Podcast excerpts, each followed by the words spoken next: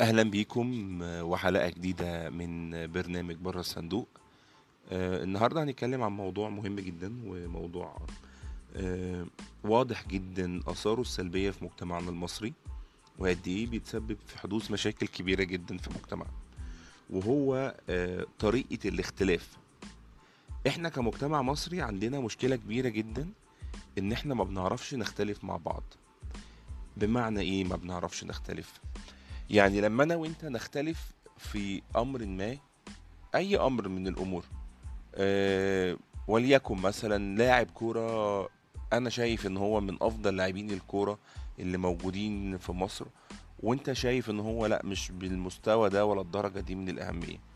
فطبيعي، امر طبيعي ان احنا تكون ارائنا مختلفه، لكن اللي مش طبيعي ان نتيجه الاختلاف دوت ان انا وانت نبقى بنكره بعض. مش طبيعي ان نتيجة الاختلاف ديت ان انا وانت نشتم بعض، نتكلم على بعض وحش، نبقى مش حابين نتقابل او نشوف بعض تاني، لان هو الموضوع بسيط. يعني هي دي كلها اراء فردية.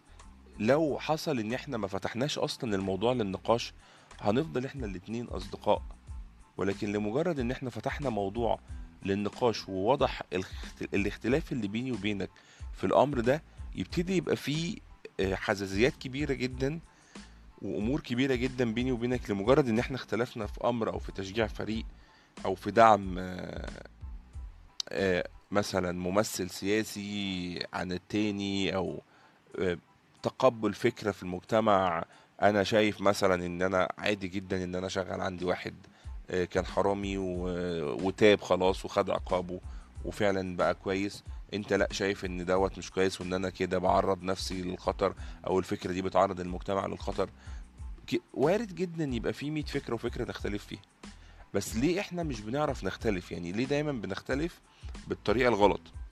ليه دايما بنختلف بالطريقة اللي تخلينا نزعل من بعض، الطريقة اللي تخلينا نبعد عن بعض ونكره بعض؟ رغم ان احنا لو بصينا للامور من زاوية تانية هنلاقي ان الموضوع بسيط جدا، يعني ابسط من ان احنا نخسر بعض عشانه.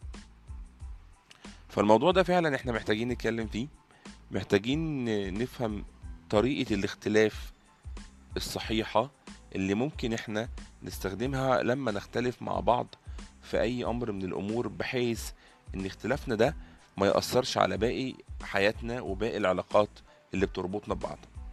ان شاء الله هنتكلم في الامر دوت بشكل اوسع، ومستني مشاركات حضراتكم. شكرا ليكم. كان معكم احمد المصري.